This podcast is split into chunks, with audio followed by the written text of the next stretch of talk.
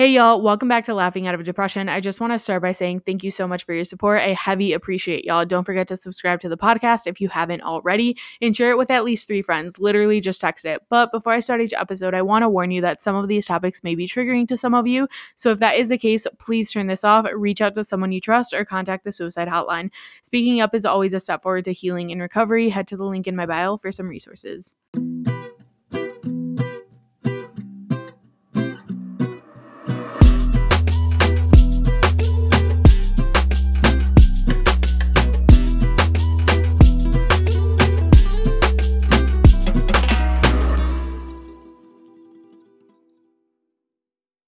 For you, would have been some of, so you mentioned that you experienced some anxiety and depression, but what are some like hurdles you've really overcome and like how did you get through them?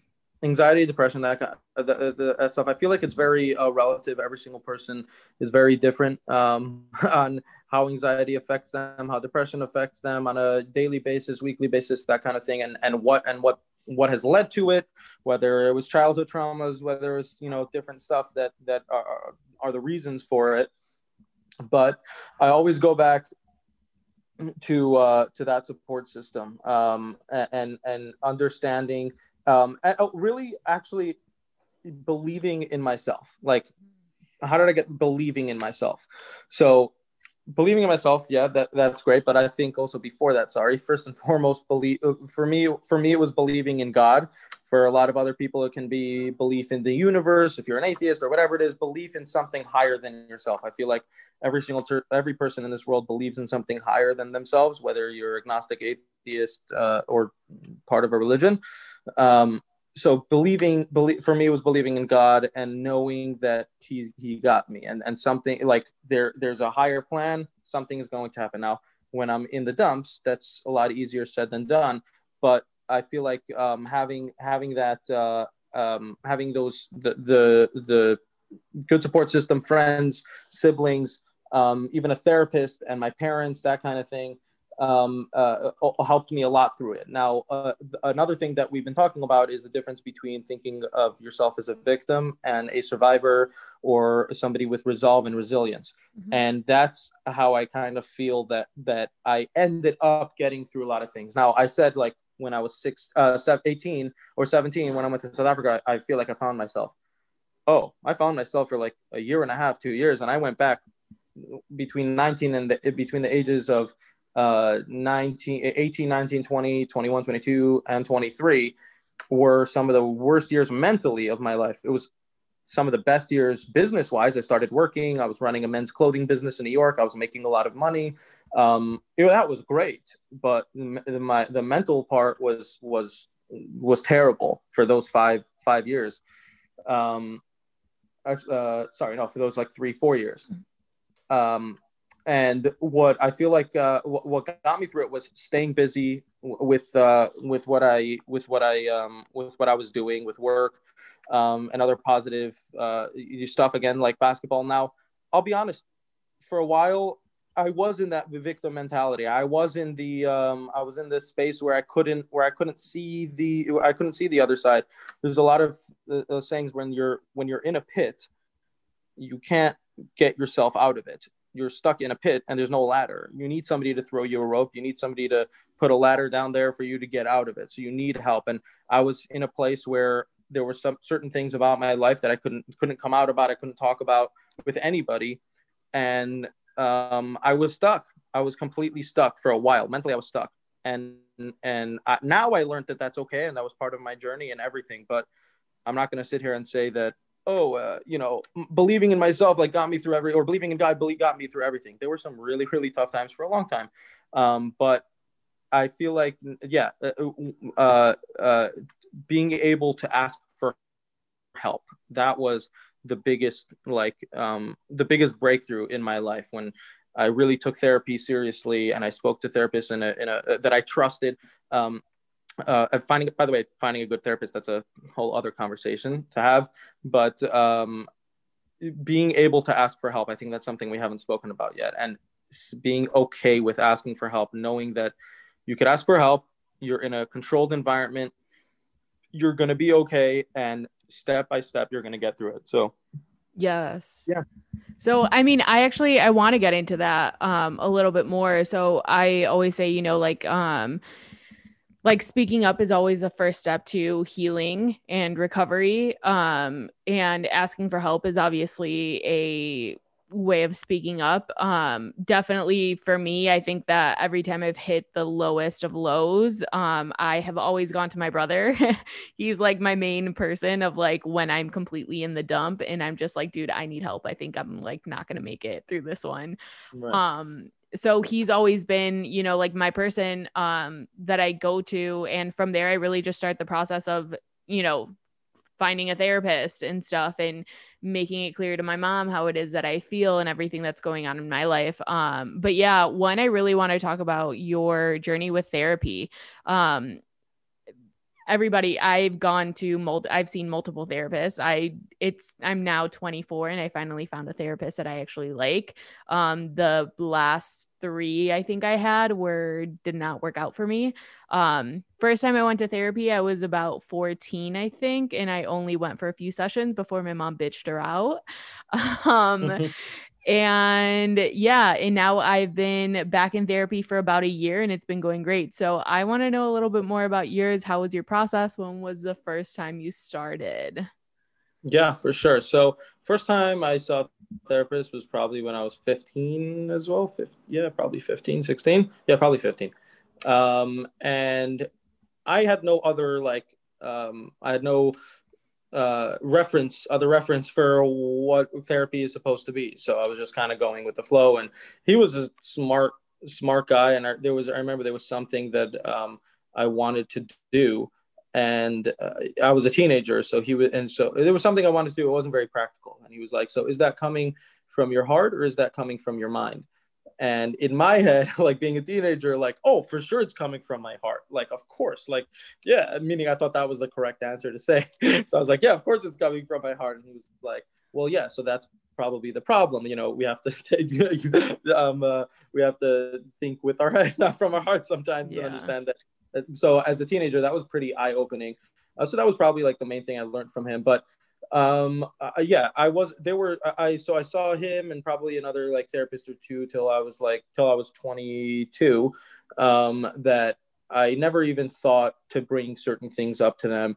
And I don't think that the ones I saw had really malicious, intent.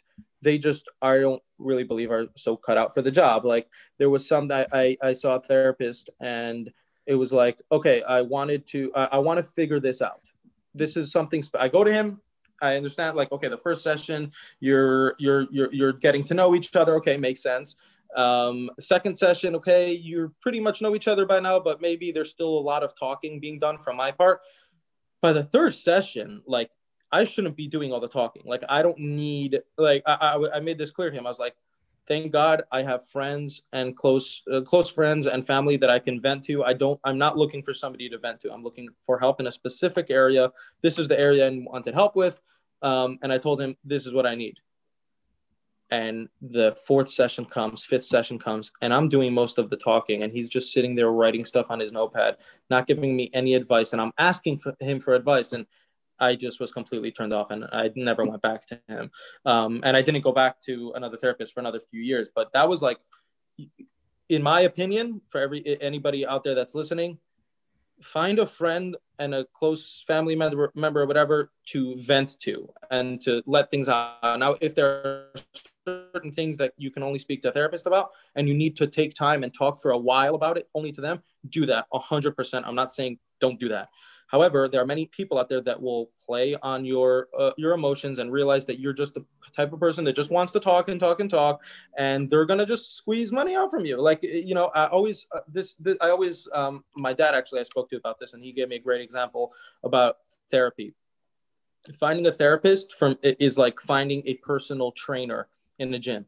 You could go to an Export Fitness and pay really cheap and find a personal trainer who is amazing. Or you can go to a FFC or a really expensive gym and pay $250 a month for a membership plus the personal trainer, and it'll just be a terrible personal trainer. So the money you are paying for a therapist does not mean anything to the therapy you are getting. Sometimes it does, sometimes it doesn't. But you can also go to Export Fitness and find a personal trainer who means well, knows what they're doing, and will talk to you and you know, put a plan for you for your physical health. And I think it's the same thing for a therapist. So identifying different traits about a therapist, like when I go in, if they're, you know, just jotting things down the whole time and just like asking me the most generic questions or diagnosing me right away within like the first, like, first of all, it's not really even their job to diagnose. That's a psychiatrist. But like right away trying to say, oh, so you tend to have bipolar, or you tend to be manic about this, or like, and I feel that for many people, it could be many different things. It's like, that's not what I came here for. Right. Mm-hmm. My dad always, also growing up, he's a rabbi and has seen many people born, seen many people die, and have been in many situations with families of having loved ones that are in the hospital, and doctors giving their opinions on stuff, and families having to make decisions about loved ones in the hospital. And my father always says, a doctor's job is to heal. A doctor's job is not to say you are going to die. Sometimes it is. Obviously, the doctor has to say, oh, you be frank with the family and say, this person is going to die in 7 days, so figure it out. But in certain cases, like my father would always say, like, have humility. You need to have, if you're a doctor, you need to have humility. And I feel like it's the same thing with a therapist, being able to have that sense, that humility from them, but also know that if they're just telling you things you want to hear and, you know, making you feel so good about your victimhood and that kind of thing, they're probably not good for you. And be like, just have them hold you accountable. When I finally, so moving on, finally, when I was 22, my sister convinced me to go to a certain therapist. I walked in and she was amazing. And I came out to her about something that's been bothering me for a long time. And the first thing she said is she right away validated what I went through, told me I'm going to be okay, and did all that stuff to make sure I'm okay. The moment after that, she said, you are going to continue coming here so that you won't have to continue coming here. I'm going to hold you accountable every week. We're going to get through this together. You are going to be fine. I promise you, you're going to be fine. I see it in you. You're going to be fine. Yes. And that, I never heard that from a therapist ever. Mm-hmm. It was always like, okay, you know, da-da-da. And the next week we were already getting to work. Like, okay, now you need to tell your parents. Now you need to this, and like, or now you need to work on this. And every single time I go to her, this is also another great telling for me about therapy. Every single time I walked out of a therapy session with my therapist, every single time I do, I feel better than when I walked in. Yeah. In a true way, not in a way of like, oh, I feel worse about myself. No, I feel every single time. There's never been a time that I walked out feeling worse about myself. And there's so many, that's a good telling. I feel like if you go to a therapist and you consistently feel worse about yourself every time you walk out, you're probably in the wrong place. Yeah. So for me, one thing I think is like the earlier sessions when you're really getting to know your therapist and trying to see if like you two are like a good fit for each other. Therapy can sometimes be very draining depending on what it is that you obviously are like talking about and working through. But feeling good about it, about having let out whatever it is that you did is a good thing. Like feel like coming out of your therapy, like you should be coming out of your therapy session feeling happier about your life and who you are, and being more secure in the person that you are, you know, or have a sense of direction. Yes. Because I've definitely had, those therapists where I would come out and I'd be like, fuck, I need another therapy session. Like I need, like it would just be like a therapy session that like did nothing to me, and it actually made me need more therapy. Right. Yeah. For sure. But I like that you said that. By the way, that's a good telling of a salesman, not necessarily a good therapist. Yeah. Like, you leave therapy and you want more. It's like they did a really good job of making you pay another crazy amount of money per hour. That's a great salesman, not necessarily a great therapist. Yes. I'm not saying if somebody spends a lot of money on therapy, and that's all relative. Some people can find $150 cheap or $300 cheap. It's not about the money. That's my exact point, that it's not about the money you spend. You could spend very little and you can spend a lot, as long as it's the correct person. And you'll know. Yes, definitely. Like I love hearing people's like therapy journey and experiences, because one, for me, I don't really know much about what it is to look for a therapist outside of like the insurance that I have. So thankfully for me, I've never had to pay more than $100 for a therapy session. Like I'm not even close to paying that for a therapy session. Whereas like I have friends who pay almost like $300 for a session. And I'm like, what the fuck? Like that's like that to me is just like insane, you know? Yeah.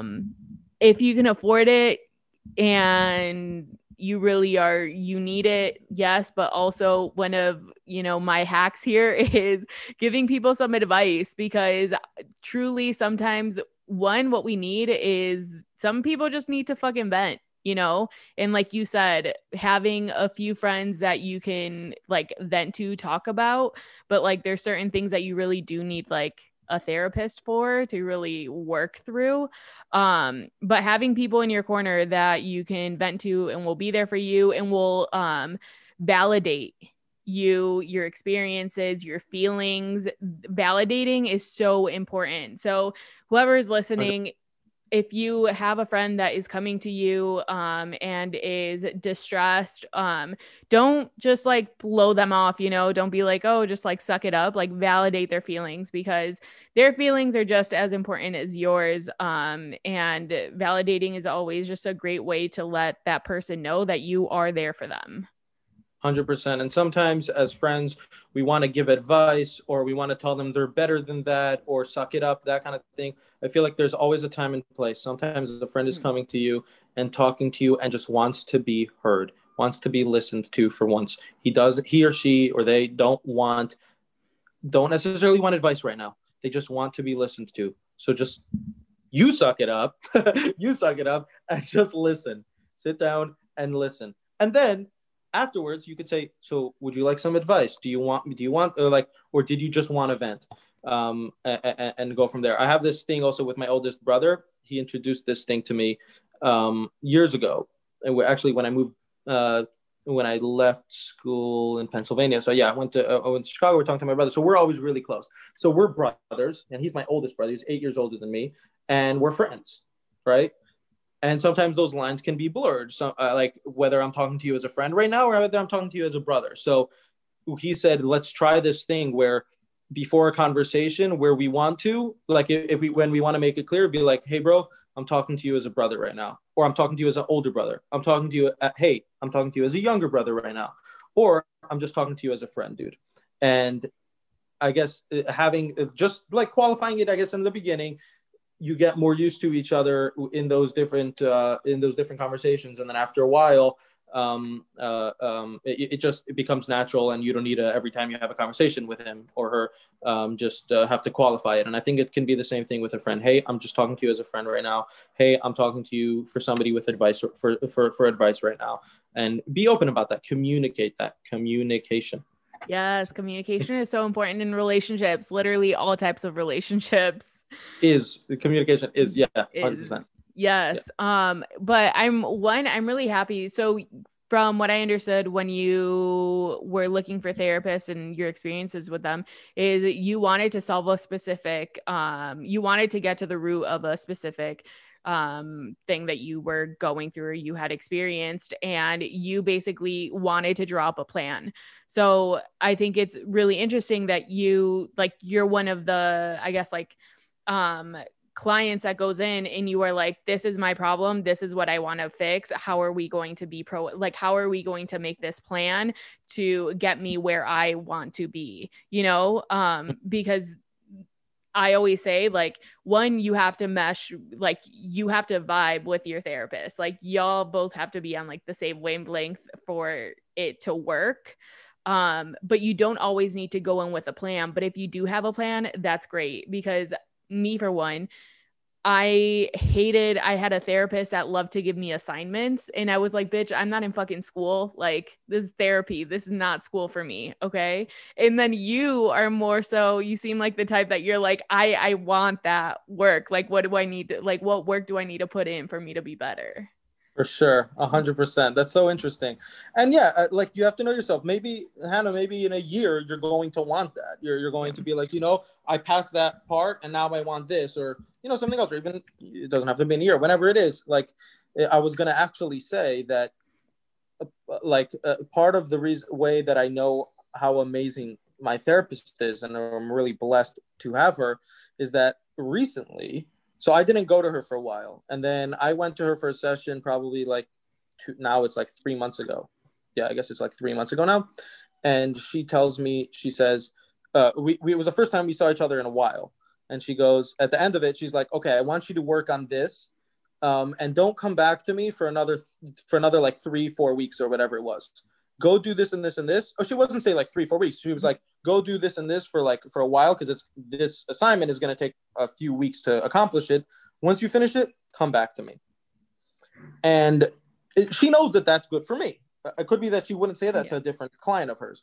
But in my head, I'm like, she's so amazing, because I was my first time coming to her in like months. She could have been like, oh, he's back.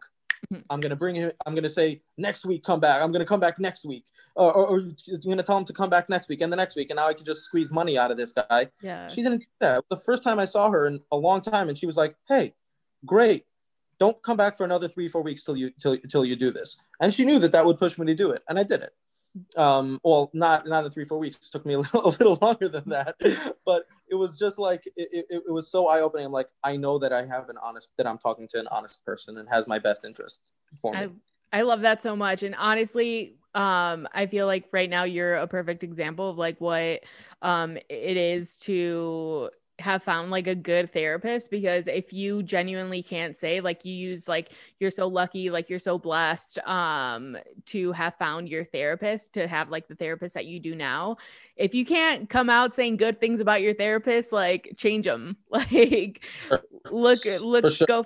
go for someone else, because or look in the mirror as well. Yeah, because well, one, it's true, like, you know, the point of therapy isn't for you to stay in therapy. Like, the point of therapy is for you to be able to overcome whatever it is that like your experiences have been, and find ways to cope with them and be able to live, you know, without needing that constant like support of a therapist, of someone having to like hold your hand. It's not bad to like go to a therapist at all, you know, but the point is not to like, it's not to stay there, you know. 100%. Now, that doesn't mean that our mental health issues and that kind of thing won't be a lifelong journey. I think it is. There's a lot of people that like that can't, that we have to differentiate that. Like, sometimes, yes, it doesn't mean that you have to go to therapy every single week for the rest of your life. Maybe you're going to always have a therapist in your life. But in terms of the mental health issues, we're all aware that these are certain things that we may have to deal with for the rest of our life. Definitely. So it doesn't mean just because we're saying about therapy that, oh, you're not going to have to go back. It doesn't mean that we're minimizing or saying that the mental health issues won't be there and have to deal with. But if you're really intentional with your therapy and really intentional with how you're dealing with things, you're not going to, first of all, you're not going to have to go as often. And also, for the rest of your life, you're going to have those tools to deal with the problems that come up once you get into a relationship, or once you have children, and, you know, and have different other relationships in your family and that kind of thing. Yes, definitely. And I think like from me and you both, you know, we definitely had like our few periods of like not going to therapy, but then needing it again. And that's never a bad thing, you know? I definitely am someone that I thought that, you know, like going to therapy or like needing therapy again was bad. Or even like going back onto medication, I was like, holy shit, like I'm like failing, you know? But I always say, I have like this quote on my mirror, and it's a setback is just a setup for a comeback. And I remind myself of that every single day whenever I just feel like, man, I'm going back a few steps because I had to fucking go back to therapy, you know, because I have to go back on meds. It's never, you know, it's never bad to take a step back. It's just being intentional and wanting to get better, you know, and keeping hope. For sure. I agree. And there's a doctor that I know. He's a psychiatrist. He's not my psychiatrist, but I grew up with him. He was in our community. And he tells me, he says, whenever he talks to people about medication, he says, I wear glasses. Nobody asks me, till when are you going to have to wear glasses? Because his eyes naturally are, the people who wear glasses, their eyes naturally don't have whatever the words are, I don't know medically, aren't able to see as better as other people. Yeah. So nobody is like, oh, when are you going to stop wearing contacts, by the way? It's a little much, right? Don't you think maybe by like 30, you should not be on glasses anymore? What? No. Other people have different chemical imbalances. Yeah. Now, I'm not saying medication is the solution to anything. It is not. However, looking at it as if like, I'm going to need to take medication for the rest of my life. Like, so you can have a chemical imbalance, and that's okay. And the medication is a tool to help you balance that out a little bit. Now, if you're using that as the solution and you're not doing anything else in your life to help your chemical imbalance and that kind of thing, that's another conversation, but that has nothing to do with medication. Understand that medication is something that you may need to take for the rest of your life. You may not, but nobody would say about glasses, are you going to get off glasses at some point? And if somebody stopped wearing glasses for a little bit, when they put on glasses, nobody's like, oh my God, I had to put glasses on again. Oh, woe is me. No, they're your eyes, bro. You're good. Yeah, I literally. So one, I wear glasses, but like right now I don't have any because one, I cannot wear contacts for shit because I can't. Touch my eyes. I can't touch my eyes. I agree. Yeah. So I mean. Yeah, I genuinely, I can't. So I was like, man, fuck it, whatever. I'll just wear glasses. But now when I like take my glasses off, like, I guess I always say, like, I just choose to be blind. Like, you know, it's what it is. Like it is. Yeah, literally, like it is what it is. But, you know, I'll put my glasses on when I need them. But if I take them off, like, you know, it is what it is. I just choose to be blind sometimes. But, you know, kind of going back to sports a little bit, one of the biggest, I guess, things that really helped me and a lot of my friends is working out in sports and being physically active. I cannot tell you how much working out has helped my anxiety, like insane. And it's just for you, I guess, I don't know if you like have experienced this, but, you know, has, I guess, like sports impacted you in that same way? 100%. So over the last bunch of years, I haven't been that active. And if I was, I for sure would have felt a lot better about myself at certain points. But in terms of like my teenage years, I would not be alive right now without basketball, without having that sanctuary and like just having that just like that outlet for me to go to, that my bread and butter, like whenever I knew I just needed it, I would go and play. I just wouldn't be here. And also just like, I guess it for me, I guess it's more entangled in like believing that I was going to go to the NBA and I was such a good basketball ball player and that kind of thing with along with the actual physical activity. So like me, you know, thinking that I'm doing this for a higher purpose also helped me. But yeah, for sure. 100%. Whenever I just recently moved to New York and I hired a personal trainer and I'm paying a pretty penny for it. But first of all, I feel physically much better. I'm getting changed. He has a plan for me, that kind of thing. But also I know like if I'm spending the money on a personal trainer, I'm like, I can't waste it by like ruining it in the days in between. you know definitely. I mean? But yeah, 100% physical activity, no question. Yes. Like even if somebody doesn't agree, like it's scientifically proven that it is better for you too. So like I don't even feel like with some people like don't feel better after going for a run or a walk. Like, you physically will, my friend. Yeah, literally. Wait, so it's funny because when I started this podcast, I was like not working out. And to be honest, for a while, I think I really stopped even playing sports because it made me sad. Even though I love playing sports so much, I lost my dad when I was in high school, my freshman year of high school. So I would always like sports was what I really bonded with my dad. So for me, like after his death, sports became like completely dreadful. I was just like, fuck this. I really found fitness, I guess, like after high school. And that was the first time that I met a bunch of like kids that were my age and also like going through like these struggles, you know, at home. And I was like, damn, like we're all kind of alike, but we're all also like working out together and like getting fit. And it was cool and it was fun. And it was, you know, like I felt great.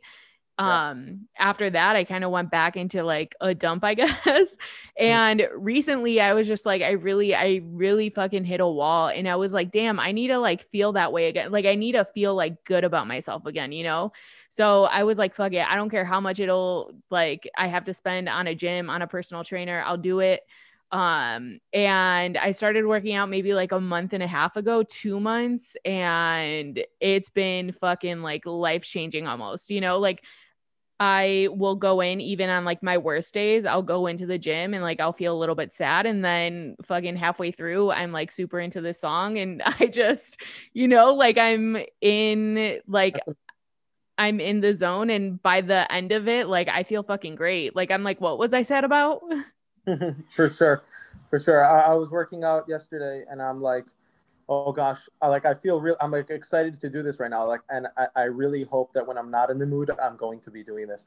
Like I was telling myself that, but for sure, I totally feel that. Last question that I have for you, and it's my favorite one. So what is a piece of advice you'd give to your younger self? The piece of advice in short that I would give to myself, the younger self, is to always remember that anxiety is just conspiracy theories made up about yourself by yourself. They're not real. You're not your thoughts. It's literally, anxiety is conspiracy theories that you make up about yourself. That's all it is.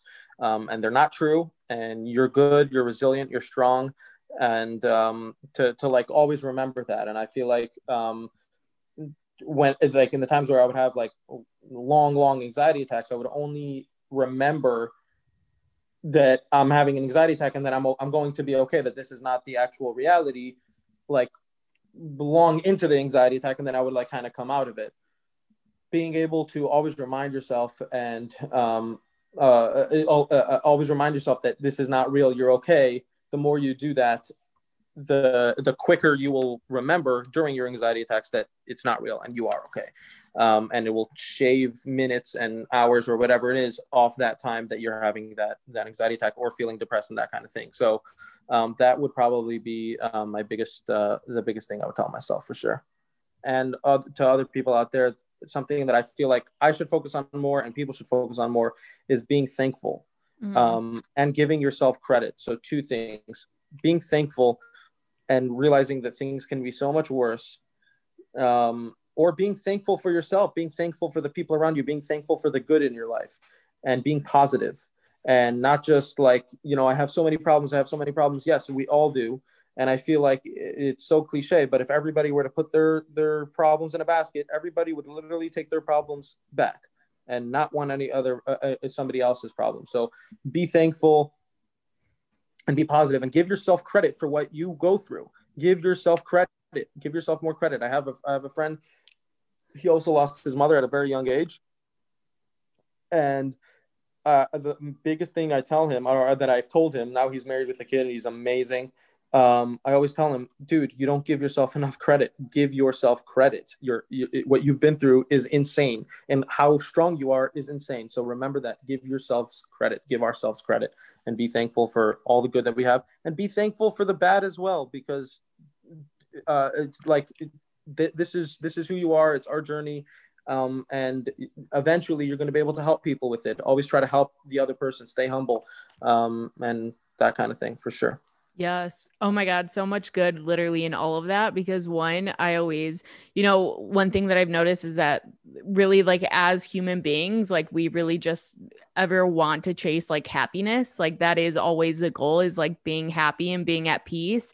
But we are humans, and with happiness comes like also sadness, you know, with like, there always has to be a balance of it all. And if it weren't for, you know, all of the bad things in our life, or, you know, the bad experiences, the bad feelings, we wouldn't know what it feels. We wouldn't know what happiness feels like.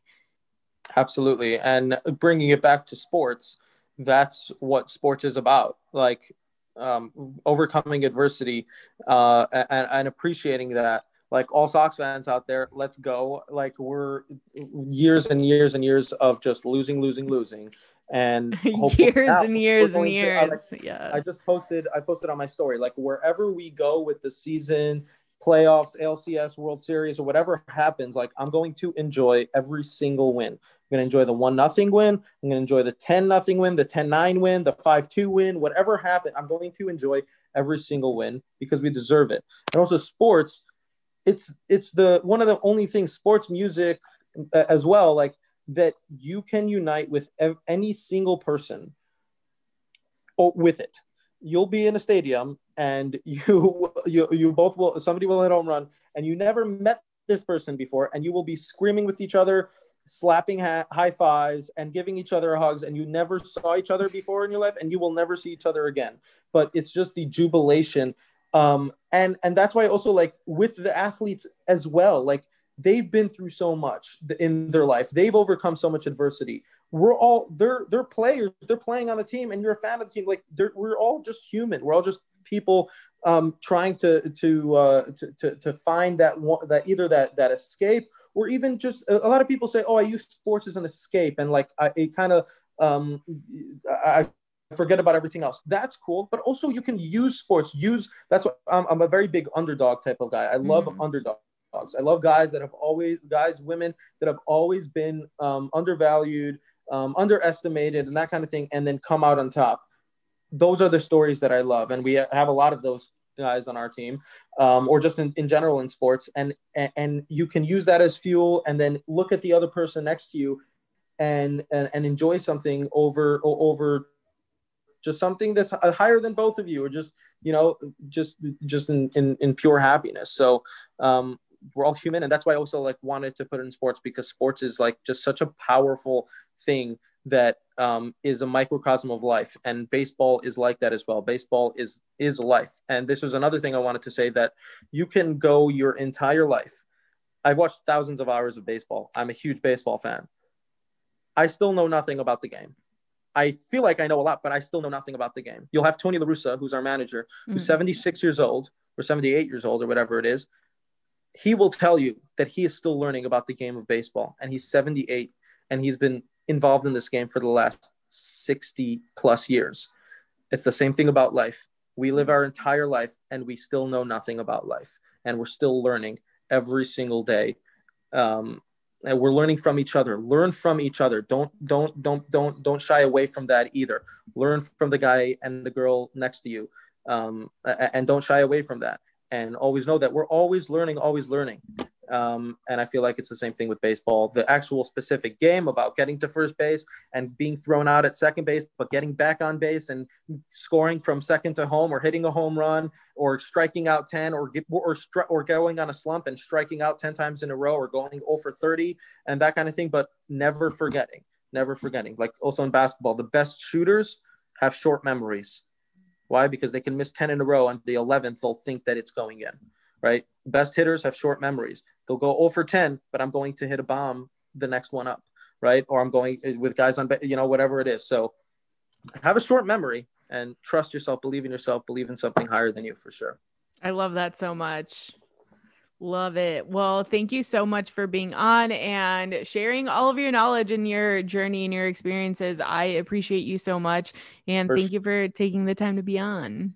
For sure. Thank you so much for having me on. I feel like we didn't even like hit the tip of the iceberg. We probably could go for another like 3 hours, but well, we could do it again. But yeah, this was awesome. Thanks so much. And it's amazing what you are doing with this podcast, like I feel like if I would, like, one of the questions also was, what do I feel like about my page, the White Sox Diaries, by the way, everybody check me out, White Sox Diaries, one word, Instagram follow, shameless plug. I was going to say that, if I could affect one person, I don't have any agenda from this page, but if I could affect one person, that's it. That's all I need. And I feel like it's the same thing with your podcast. I feel like you're doing that with many people, but it's amazing that you want to share and you want to give. It's an amazing trait to have. So we need more people like you.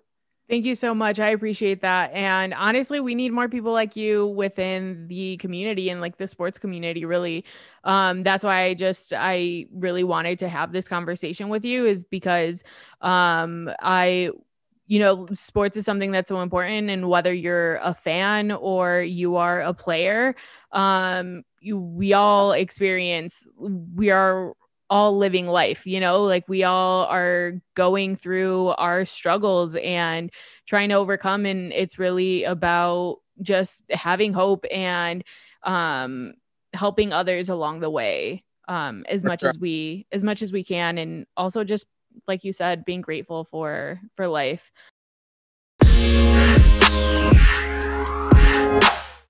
I just want to say thank you so much for listening. Please go follow the podcast on Instagram, Laughing Out of Depression.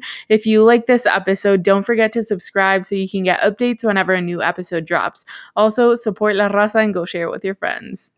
And that is a wrap on another episode. Thank you all so much for making me a part of your day. Just a reminder, I am not a licensed therapist, nor do I intend to be one. I speak solely out of my own experiences. I am literally just a 24-year-old unemployed Chicagoan living in my parents' house with a marketing degree. So if you or anyone you know needs help, please go to the link in my bio for some resources. Sending you all so much peace and positive energies.